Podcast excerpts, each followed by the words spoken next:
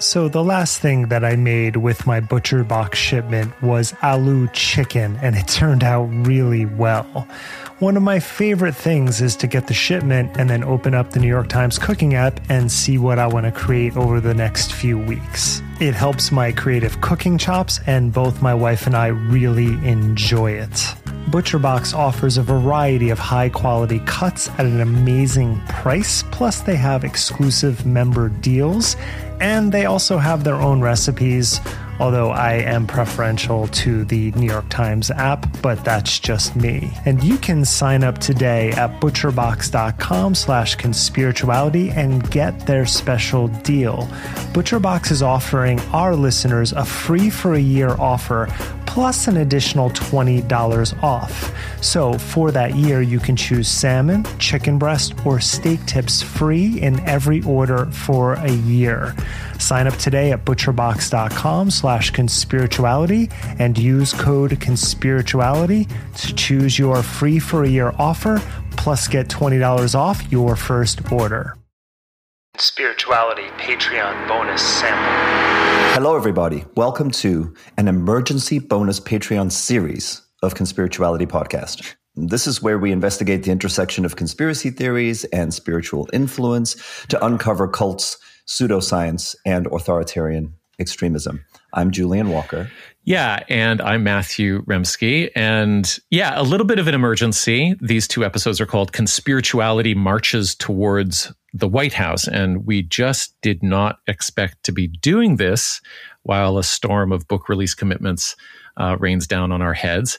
But, you know, as of this moment, there are three subjects we reference in our forthcoming book. We cover two of them in considerable detail, and they are making serious political inroads, and they stand to really disrupt the Democratic primaries. And so, Julian, I think our bloody book is coming true before our eyes, and I think we manifested all of this. Things fall apart. The center will not hold. What strange creature slouches toward Bethlehem to be born? It's simultaneously this unexpected twist, I guess, but it's a logical next step in the phenomenon that we have been tracking. There's this disruptive Trumpian element now happening on the Democrat side, and oddly, that makes sense. Here's the headline and the lead slug. New Age matriarch and popularizer of A Course in Miracles, Marianne Williamson, is polling at about 8 or 9% in the primary field. Muscular Catholic anti-vax entrepreneur Bobby Kennedy Jr. is polling at 20% or more, and Rasmussen has him in a dead heat with Biden. Now, Mr. Coronavirus is a coronation for all. Charles Eisenstein has just disclosed that he's working on RFK Jr.'s campaign as director of messaging. So, holy crap. Well, he does not do it because it is easy. He does it because it is hard. You know what else is hard? Coming up with a description that no one's ever called RFK Jr. before. Muscular Catholic anti-vax entrepreneur. Yeah.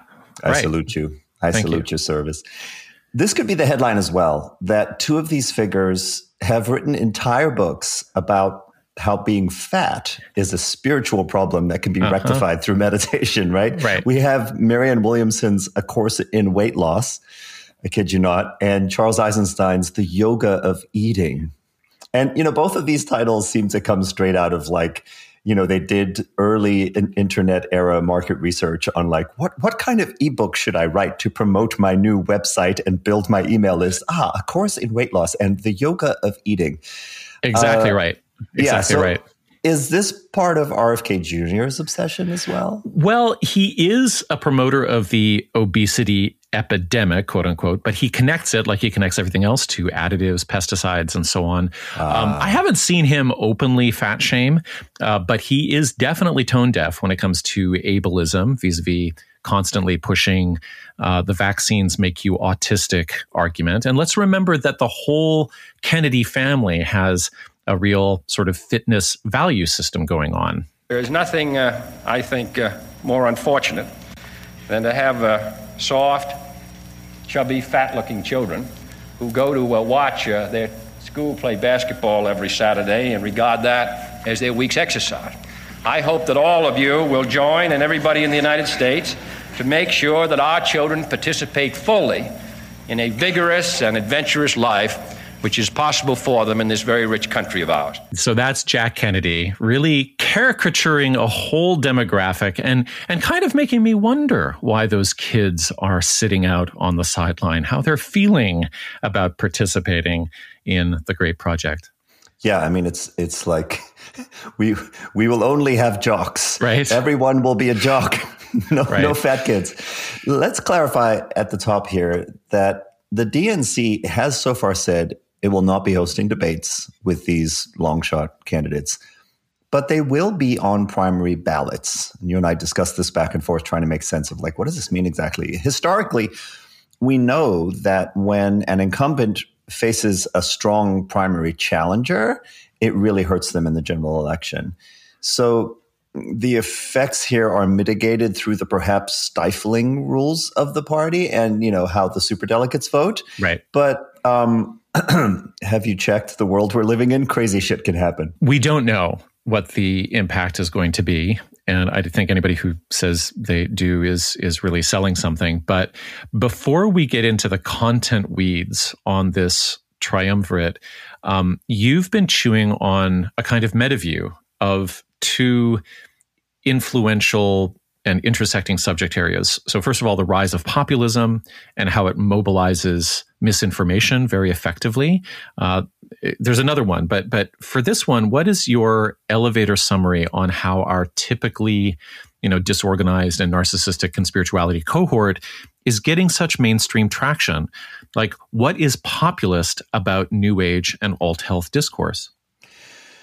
Well, I think to start with, technically, the way I understand it is that populism utilizes this rhetorical appeal to a kind of ordinary and decent common sense, part of the population that's just going to roll up their sleeves and expose and defeat the dishonest and corrupt elite, right? And these people have been callously exploiting us for too long. So now we're going to rise up and take back control. Yeah, I'm with you. I'm with it. Yeah. And so that's me. And so the ideal populist leader in this analysis is someone who can position themselves as an outsider and who can therefore claim immunity to the crass insider loyalties and the sort of blunting and deliberately ineffective customs of government where they do nothing wrong and they're just focusing on lining their pockets, And so, of course, you have real man of the people outsiders like Trump and RFK Jr. They're going to bring the sword of righteous truth. They're going to tell it like it is and bring sweeping change. Right. I think that the messaging of populism usually presents these emotionally satisfying, oversimplified solutions to complex problems, which kind of fits with the idea of that the common people are going to rise up. Right. One way to do that is to find scapegoats. We know who's doing this to us, and we're going to punish them. So that, of course, that could be immigrants, it could be people of color, it could be the Jews, depending on how mask off this is going. Initially, it starts off as it's big pharma, and it's the corporations, and to some extent, there's truth to that, right? Another way is to sort of stitch together those partial truths with outright lies and conspiracies and empty prescriptions for what ails you. So with regard to your question, maybe you can already hear the overlap, right? That populism is a kind of snake oil. It can be driven in the direction of selling a kind of snake oil. Is big government failing you? Well, I'll drain the swamp and root out the big state. You resented how quarantine measures during this once-in-a-100-year pandemic impacted your business? I'll put Fauci on trial. Right. And this is like literally RFK's platform. Don't trust vaccines because of pseudoscience disinformation. Well, we've got a supplement protocol and a meditation course on boosting natural immunity for you right here. Now, that's not RFK Jr., but it's a lot of people who run in his circles. Right. You heard about the specific cases in which Big Pharma lied about research and then was punished through the due process of our legal system? Well, surely then they also lied about ivermectin, regardless of what the data shows. Here's a link to a doctor, by the way, who will prescribe you ivermectin as a daily prophylactic. Medical science, therefore, is a scam. So you see how the snowball gets rolling. Now, medical science is a scam. Democracy is a sham. Journalism is a lie. The pandemic was a hoax. The government is corrupt. But not to worry, folks, because Bobby Kennedy Jr. is riding in on a white horse to tilt at all the motherfucking windmills. Right.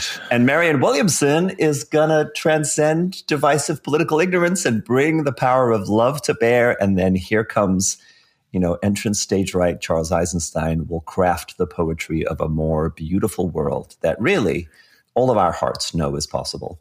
Okay, so that's solid on the content front. But from talking to Renee DiResta about information flows, how would you characterize how this trio is working the algorithms?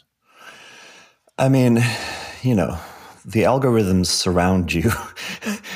We are so in the algorithms that I think if you spend any time online, if you spend any time in the commentariat, if you spend any time consuming most media, but especially alt media, it's just everywhere. The way that Williamson and Kennedy are working the current dynamic, I think, is well exemplified by how the heterodox independent media sphere has actually been courting them.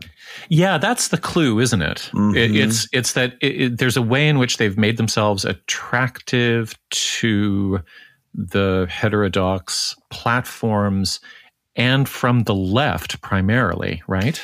Yeah. So the thing is, I think that what a lot of people miss is the claim at being an independent media source and being paid by your audience means that you are, there's an even more direct and readily apparent and very simple relationship between like needing to create content and needing the next person to interview who's going to bring a lot of clicks and a lot of views and a lot of ad revenue. So it's actually not independent at all. And so they need, these people need Bobby and Marianne more than the other way around. So you see Williamson showing up online last week in photos from the wedding of Kyle Kulinski and Crystal Ball. Did she officiate?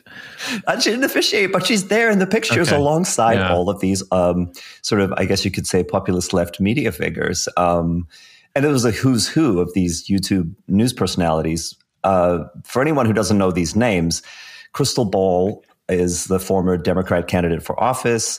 She's been a longtime contributor at MSNBC, not anymore. She was an anchor on an online news show by The Hill that had over 1.5 million subscribers called Rising.